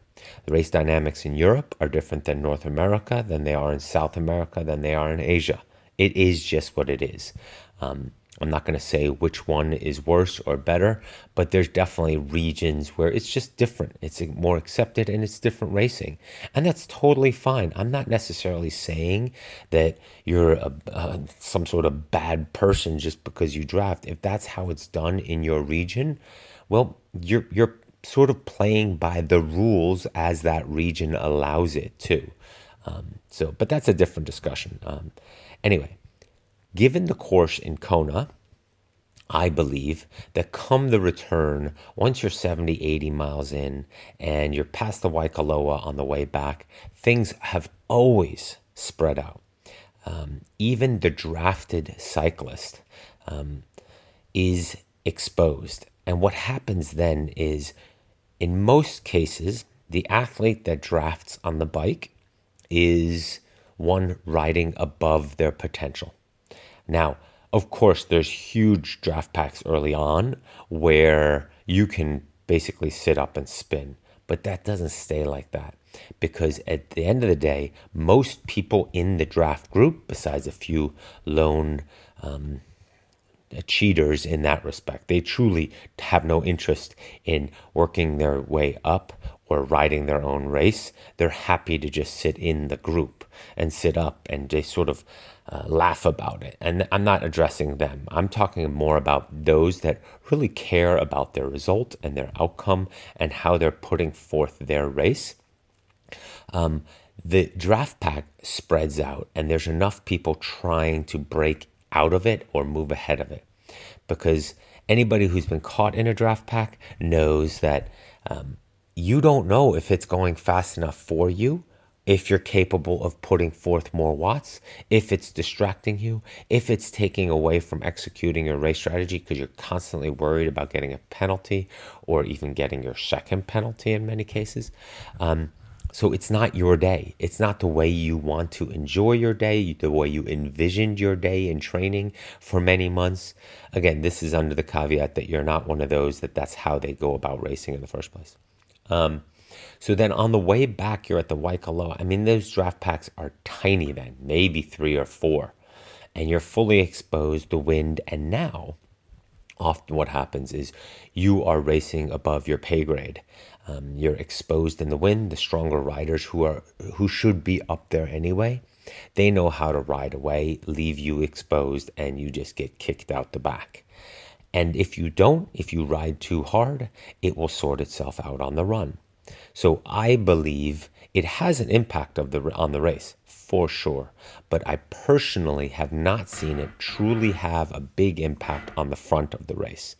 In all my years of doing Kona, I've gotten plenty frustrated with the draft packs on the bike, but by the back end of the bike, it, in most cases has sorted itself out. There's definitely still a few packs, packs being three or four people, and trust me, I've gotten plenty frustrated because at this point they've caught me now because usually I'm lucky enough, um, a good enough swimmer to have ridden off the front due to my head start on the swim. And yeah, it's frustrating. And yeah, it, it, it distracts because you're like, you know, who knows if this person now is a super strong runner and they've got themselves pulled through the bike course. But ego seems to also play a role here because the person pulling the drafter eventually also gets frustrated. And so the trade off and the drafter having to push in the wind means that they're often exposed and kicked out the back because the stronger rider, the one who's up there anyway, will ride away, will eventually accelerate, will eventually get frustrated. It's not like they have an agreement. Every now and then, yes, that happens too.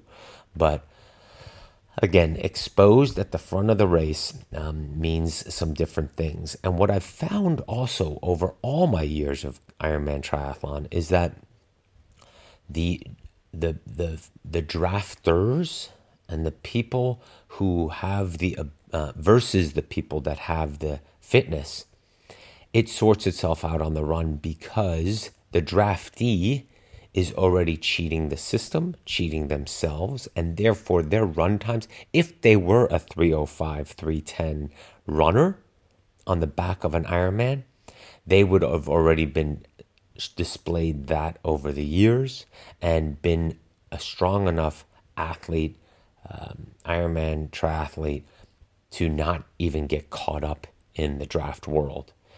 Being a 340 or 345 or 330 runner and drafting, well, sure, that that is a is a method to maybe qualify in certain plots spots in the world. But again, you run a 330, you don't have the ability to run a 320 or faster in Kona. You're not going to be in the front anyway, top 10, whatever. So, you know, I know it might sound a little pompous, but I, in my observations, have therefore not worried about it as much. Um, a, it sorts itself out on the bike and uh, late on the bike, and B, it surely sorts itself out on the run. So the combination of the two usually makes that happen unfold properly, that the right people are up front. Um, again, there's definitely people up front who shouldn't be up there in some years or in some cases. So don't get me wrong. I'm not saying that as a blanket statement. So, and and quite honestly, those those athletes also get exposed. Um, we all know the numbers, right? You see, um, and, and, this is a side tangent, we all see who's drafting after a while because the, the field gets so whittled down. You know who's truly just there for to cheat. And you just remember the number, their race number. And if they're up front at the end, as many of my friends and people around me know over the years, I call them out right there on the stage if I need to. Um, um, I'll say, you're cheating, or you're drafted, or you're a cheater, or, you know, I, I don't hesitate because, again, I'm too involved in this sport and I'm too, I care too much about fair play. Maybe that's the, the way to put it. So, Kona this year, age group race this year. So the bike course, um, so you pace your own event, right? And then eventually come the run, very similar to the pro field, you sort of evaluate where you're at. But in the age group race overall, you're looking for a time, and that time usually sets you up to be in the front of the field.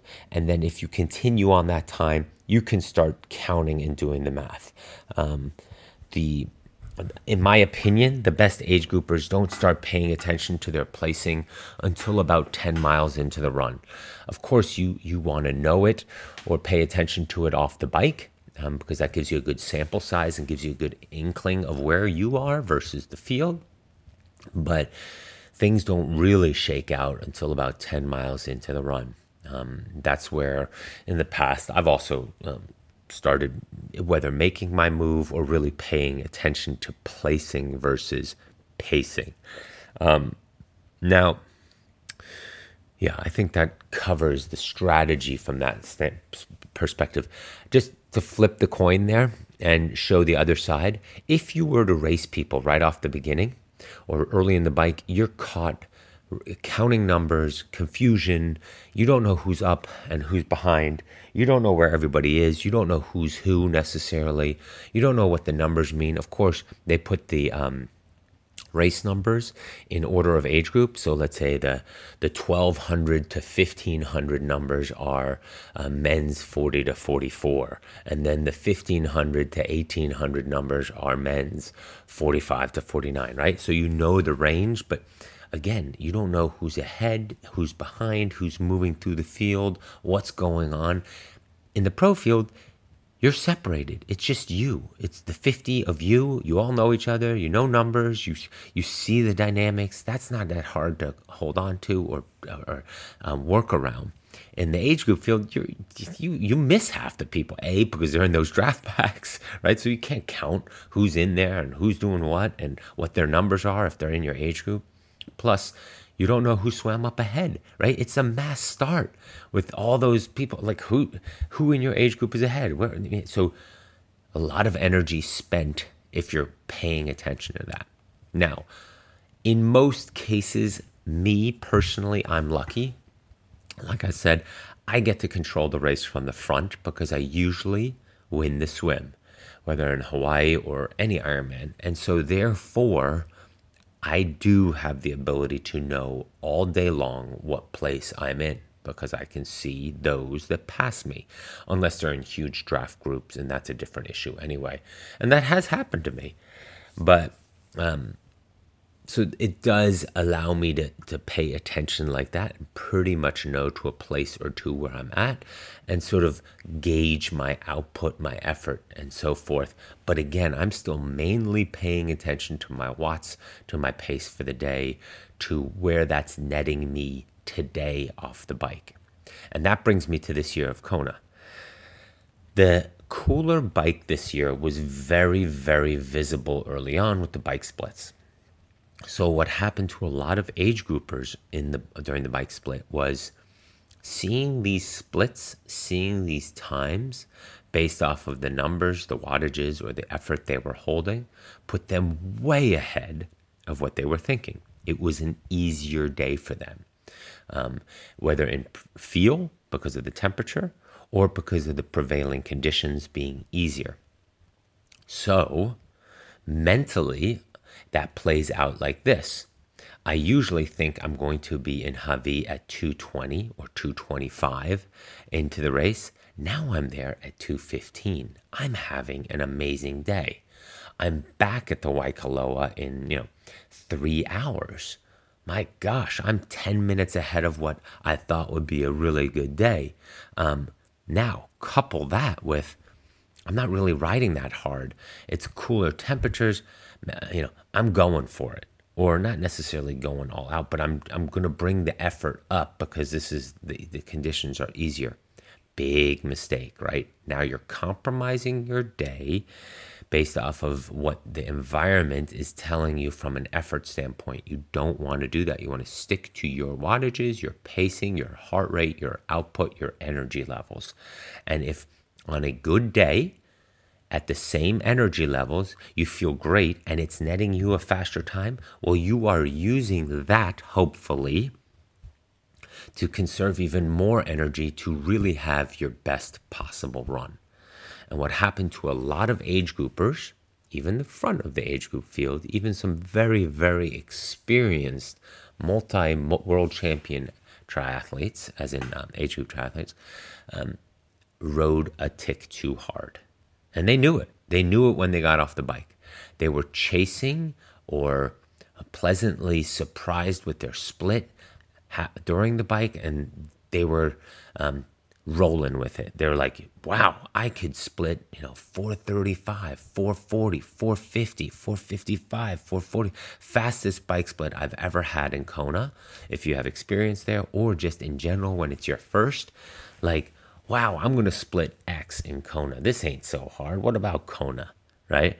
Um, so we have a tendency to overextend our effort because the prevailing conditions and the um, temperatures were allowing you to have what was a faster day, faster than expected. And so what we really saw is those that are experienced in their own self control, in their ability to um, manage their impulses long enough, had a great run. They were able to put forth a great run. Why? Because that run was still very hot and very difficult. Um, that's when the sun came out. That's when the temperatures heated up. And so the runs were pretty steady. Of course, there were outliers, but pretty steady with regards to past years. But given that the bike was easier, some people, and overall, I would say the majority, had a little bit faster run just because they weren't as fatigued off the bike. Um, but that was the devil's game that you played. You either had a great bike split and you overextended your bike a bit because you were so excited to have that faster bike split. You went with it and you pushed harder and um, found yourself back to square one on the run because you realized you biked too hard. Or you were pretty conservative on the bike, allowed the day to just happen because you stuck to your plan and it netted you maybe only five or six minutes faster on the bike versus 10 or up to 15 minutes faster on the bike than planned. But then, therefore, you still were able to run your run. And it was interesting to watch. It was um, watching a lot of age group triathletes either having blown themselves up on the bike or blown um, or not, and therefore rolling with it. And that's the main lesson out of even a Kona in this case is there'll be days where things are clicking and they're coming towards you with regards to an easier day. I remember the last time we had a very easy bike ride or easier bike ride in Kona. That was in 2006. A ton of age group records were broken. Um, and I remember returning to the Four Seasons in Hualalai about ooh, 10 minutes faster than I thought I would. And I was dead on my watts. I was dead on my pace. I was dead on everywhere I wanted to be. My time checks, I just kept being ahead of that. And then it missed it on us and it started cooling us off. And I was like, this is amazing. Now, when it usually gets hard, the last 20 miles, 25 miles, I'm getting this cool mist and cloud cover and so I was able to carry that momentum home. And I didn't ride harder, absolutely not, because I still knew that this, and you could see on the cloud cover too, that it was, you know, temporary. It wasn't going to stay like that. And it got very, very hot on the run. But we all went record times. I think that year I did a, a 855 and, or 856 in Kona. And that still put me third place in the age group because it again it made everything faster but the, the purpose of me highlighting that is knowing that the most important real estate in an Ironman, even in Kona, is the marathon. And if you have the ability, just like the pros, to run an effectively fast marathon, you will have a lot of success, not only in Kona, but in the sport in general. Um, because, like I always say, you can always manipulate your bike fitness um, but you can't manipulate your run fitness. Um, the level playing field by the time we all get off the bike in T2 and how we're able to run, that becomes the, the question. If you're a runner and if you know you can run well, um, it's a huge ace in the hole. Um, and that's that's something I've talked about also on this podcast. There, most of those pro cycle, pro riders, uh, pro triathletes up front, um, that are strong runners, they're fully capable of biking faster. If you train with them, you'll find that they're incredibly strong cyclists. Um, and that they actually can display more prowess on the bike in a, in an Ironman or even in Kona if they wanted to. But they don't need to, nor do they want to compromise the strongest leg that they have available. Um, again, I keep falling back to Macca because I know how we went through those years. We, we were um, around each other a fair amount in races. Um, and so I know him as well. We raced each other a few times and, and gave each other a lot of grief. but his progression in Kona, he's a way stronger cyclist than he displayed on the bike courses in all the years of Kona. And that's because he was holding a little bit of energy in the bank for two reasons. Of course, for that run, but also in order to have that little bit extra because when racing comes down to truly racing, head to head with the Raelerts or head to head with some of the bigger names in the sport, then he needed to know that he had that little extra reserve to, you know, run himself inside out, right? Um, and he did, and he and he he gradually, after observing, after taking some ego blows, which is hard because I believe that he was literally he wanted to win but he also knew that all this was just making him a better athlete, a better racer, and that he had future wins in him even the years when he DNF'd or didn't finish like he wanted to. I think he was smart enough to accumulate knowledge so that when those races came that he did win, he had a huge data bank and observations and learning and familiarity with that course, with how he felt, with how he needs to go about it, and how he needs to manage all the real estate. And I think that's very similar, applicable in the age group race. Um, there might be years where you get caught up behind um, a lot of front end racers and you don't have the day you want to have. Now you look at your times and you go, typically that would have won, or typically that would have put me in the top five or top 10. But this year, you know, I got 14th. Why? You know, I missed some of the, I miscounted, I had some hard stretches and so forth. All of that helps prepare us for future Kona races and, and build that arsenal of knowledge, of familiarity with the real estate, of the difficulty, right? And, you know, I had a, a friend race the age group race this year, um, and he's a former world champion in the age group. He's a former world record holder in the age groups, and he had a different different day. A different day, difficult day. And he is one of those people who said he overbiked. Um, I saw him early on the run at mile one or two, and I checked in with him. I ran with him for a few hundred feet, and um, he right away said, "I think I overbiked." You know, was he stoked about his bike split? Of course. He broke five hours. He's in the 60 to 65 age group. I mean, that's awesome, right? But in hindsight, I am sure, and he knows this. He's done Kona seven times, right? Um, he knows this and I'm sure in hindsight, he says, I would have rather biked a 507 and run 15 fin- minutes faster on the marathon. Net net is maybe only seven minutes total faster, eight minutes total faster. But another thing to keep in mind for racing the marathon in an Ironman, especially in Kona, and this applies to the pro field as well as the age group field. Um, and I, I alluded to it earlier with regards to the running if you're further up there, and you, you, might, if on paper afterwards, you might have still lost by two, three minutes, right? Just because you go eight minutes faster um, or seven minutes faster, like I was just saying. But again, if you're in the fight, if you're being hunted or the huntee at um, five or six miles to go, uh, seven, eight miles to go, Remember, there's different dynamics then that you pull out of yourself, and your mental space is stronger. You're closing in. You are in control of your outcome versus being the hunted, slowing down. He was first in the age group, I think, off the bike. Um, and so the, the field, his age group, was coming for him. And the mental games that play out there as people are closing in on you, no matter what kind of lead you have, is a different energy and a different dynamic than when you are closing in on the front.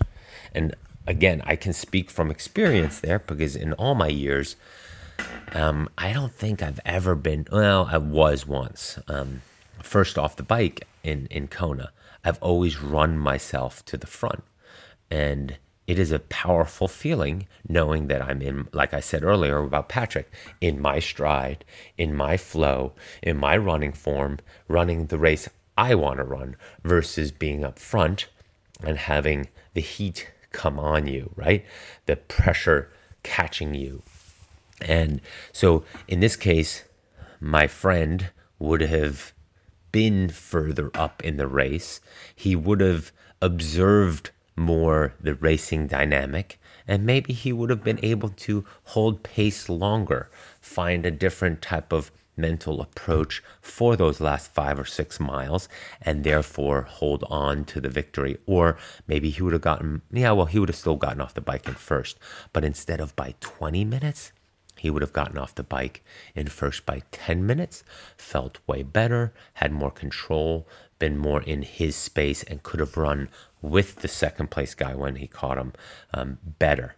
And so, in general, um, back to what I was saying before, it's th- that learning, that toolbox, that arsenal as it grows is incredibly important. Now, will he come back next year to race? He's not sure.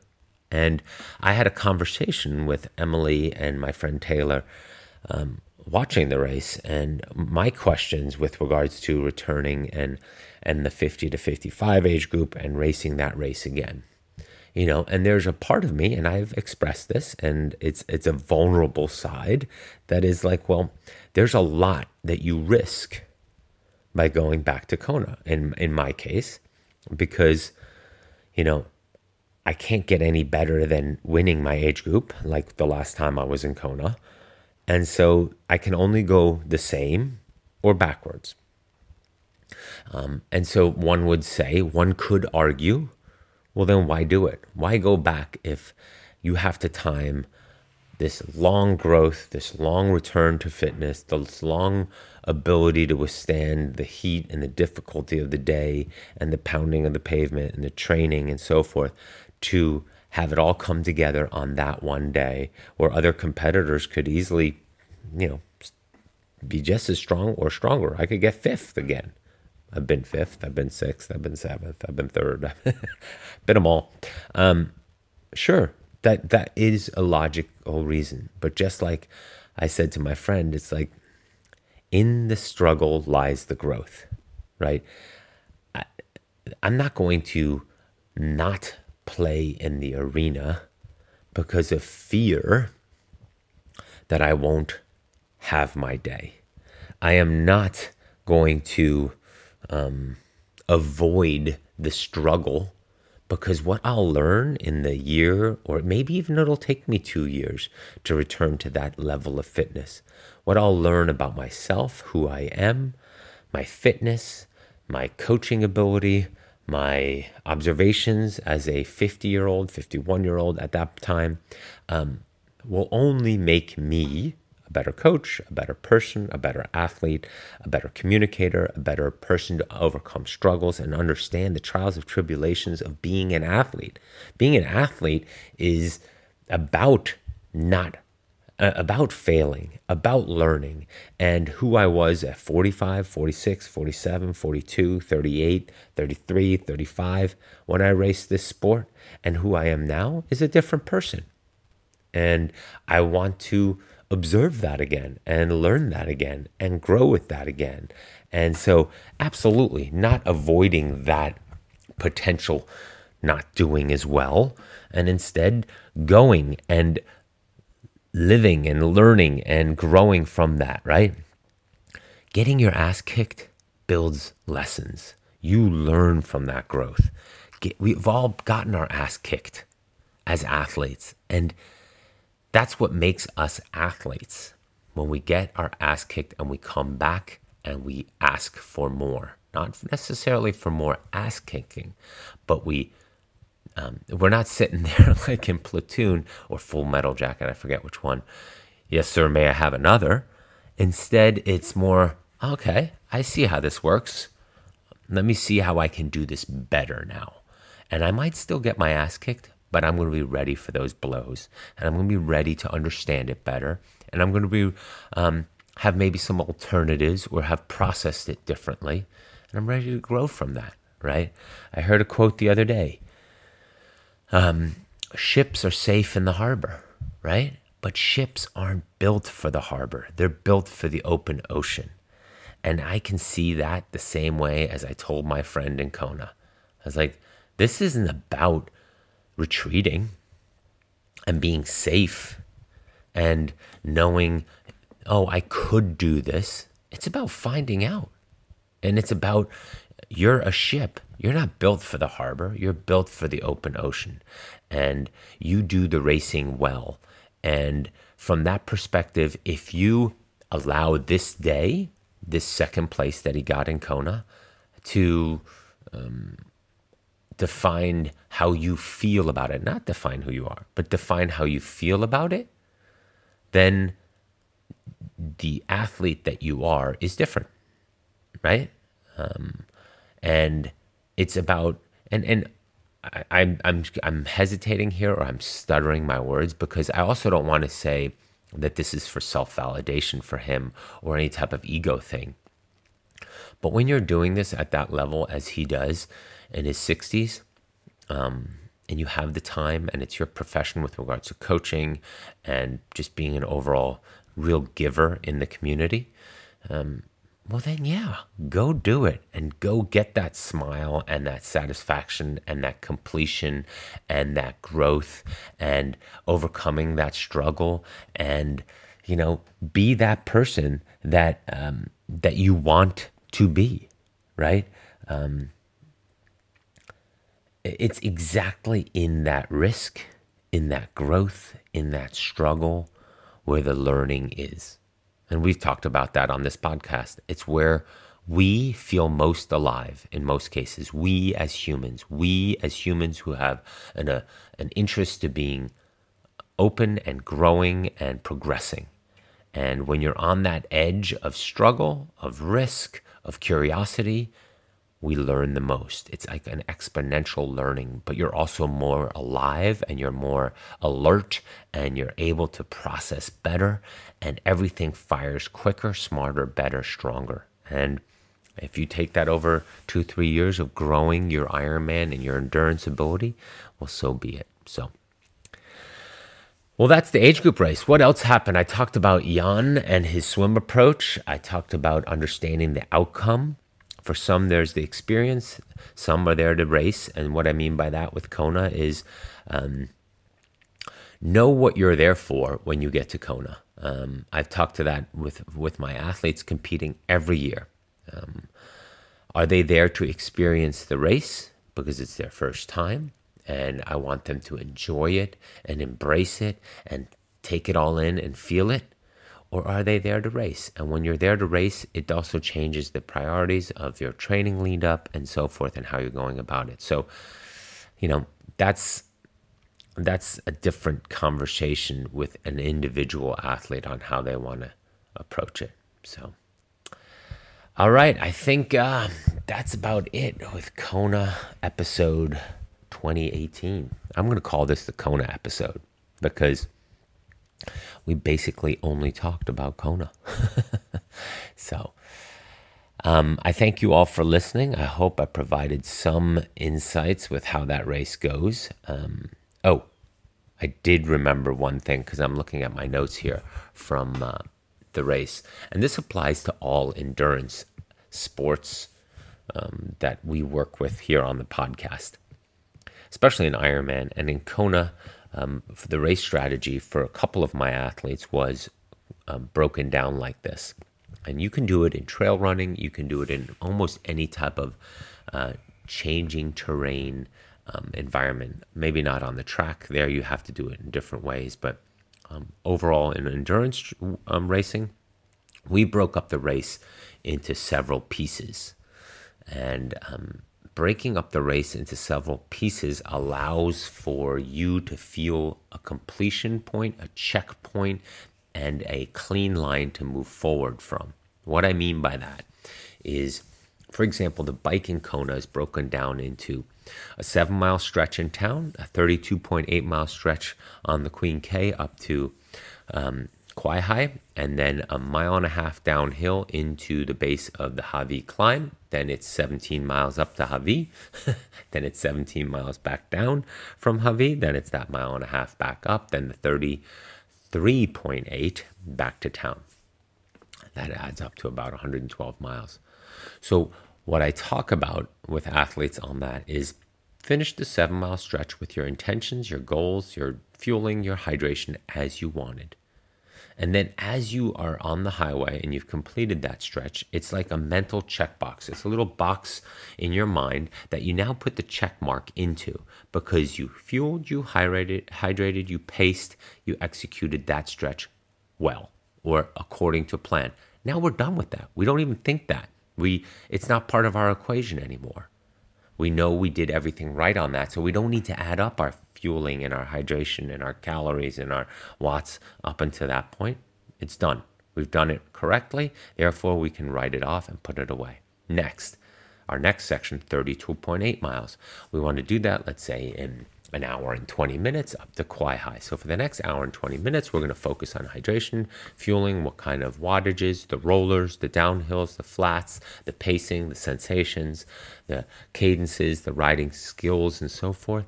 But we get that done, we check that box, right? Now, as you check the boxes, there's seven boxes for the entire bike ride.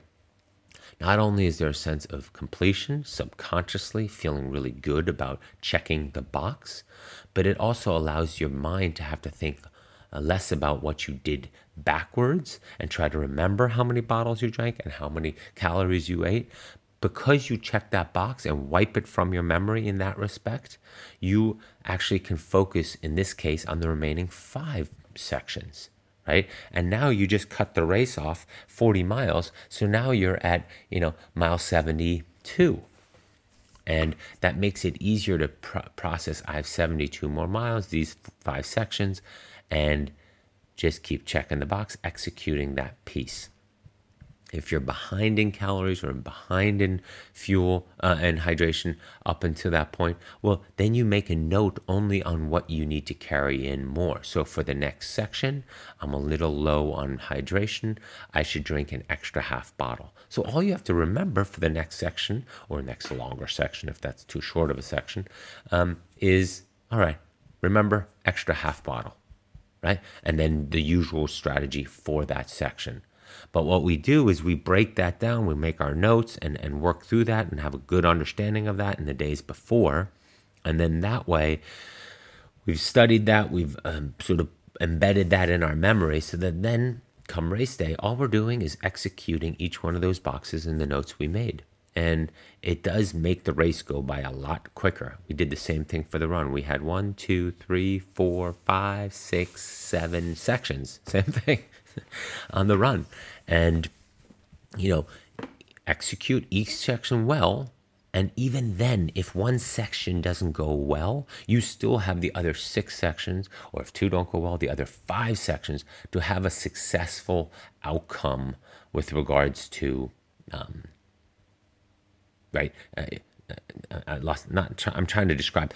If two section go incorrectly, if the other five go well, you're still probably going to have a good day.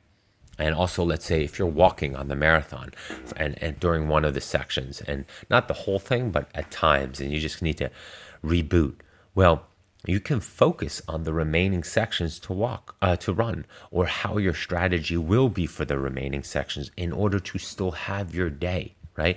If you put all those 14 sections together, in this case in Kona, for the run and the bike, and let's say you add the swim. I didn't really put the swim in any sections, but let's say for the bike and the run, you had 14 sections, and you can execute successfully on 10, 11, or 12 of them, you're going to have a good day, right? But it's it's hard to imagine perfectly executing all 14. But I mean, and those are the best days, right? Where they all come together.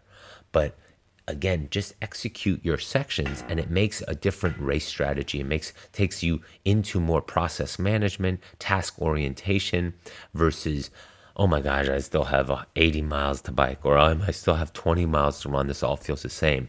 Break it into section and allows you to really focus on each section individually and gradually plug away and put together a good race because of the sections all fitting together and you can do the same thing in trail running, for example.